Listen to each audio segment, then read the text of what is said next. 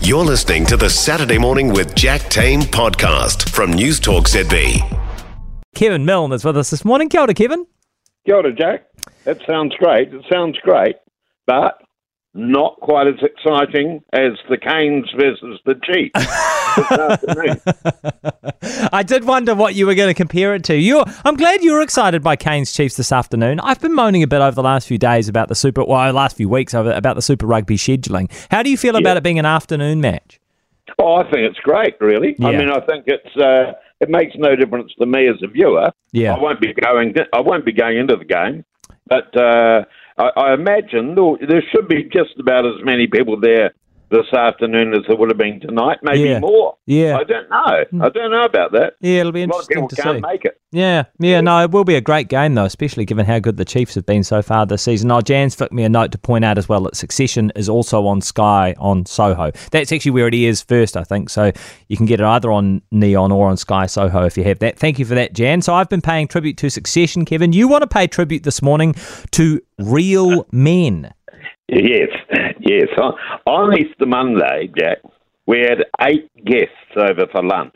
I was panicking about the numbers. Would there be enough seating, enough parking? By midday, the food was getting cooked in the oven. Everything was good. Then suddenly we lost all power. All power. Now, being the man of the house, I dashed to the switchboard, opened it, and all the circuit breakers seemed in order. No clues there. So I did the next thing. The man of the house. It's the sort of it's the sort of the next thing that the man in the house does. I rang the real man next door, Barry. He said I could borrow his meter thing that you stick into power sockets to see if any power's coming through.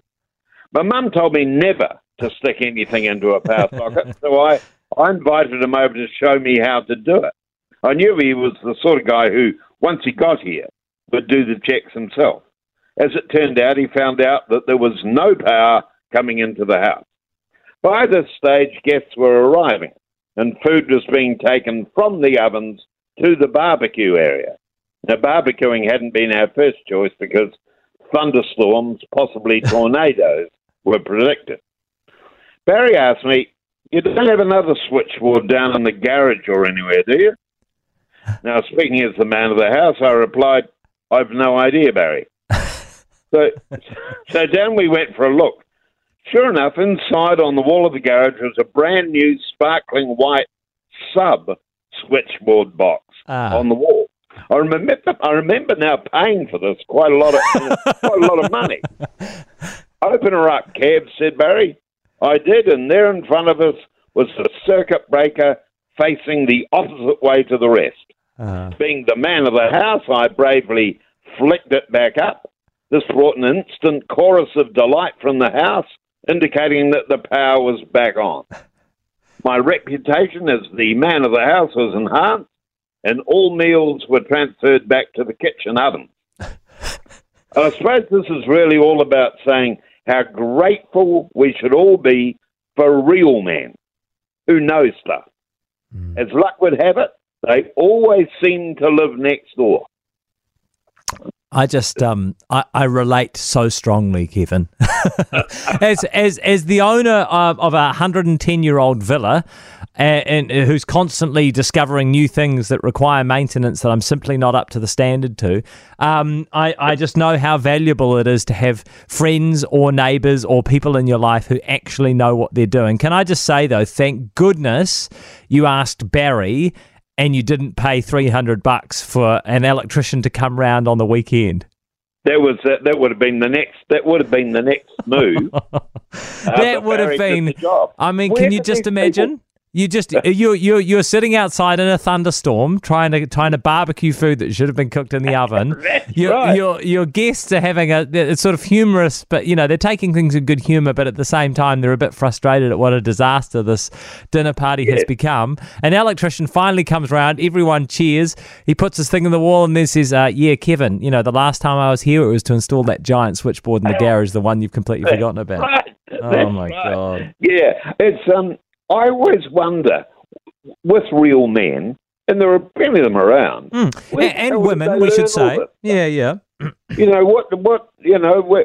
Did their dads spend hours with them as they were growing up, showing them how to look Mm. at a um, a circuit breaker and know whether it was it should be up or down and all that sort of stuff. Mm. My dad did not. I love my dad, but he and we did great things, but never that. My dad was quite handy, or is quite handy. Yeah. He's very handy. In fact, he, he hasn't seen my new place yet, but you know, he was talking to me about it over Easter, and he's like, "Oh, you know, I'm going to make sure I bring my tools up when I come and Oh, see you." And I was like, "Oh, yeah, yeah, yeah, good on you, mate." Yeah, yeah. Um, but um, but I mean, he uh, the one thing he was not very handy at was finishing projects. So he's very good at starting them and doing about eighty percent, but never quite. You know, just waiting on some cheap cladding. Um, anyway, anyway, um, that, but but it's changed because I don't think it passes down from from you know from fathers or mothers to their daughters or sons.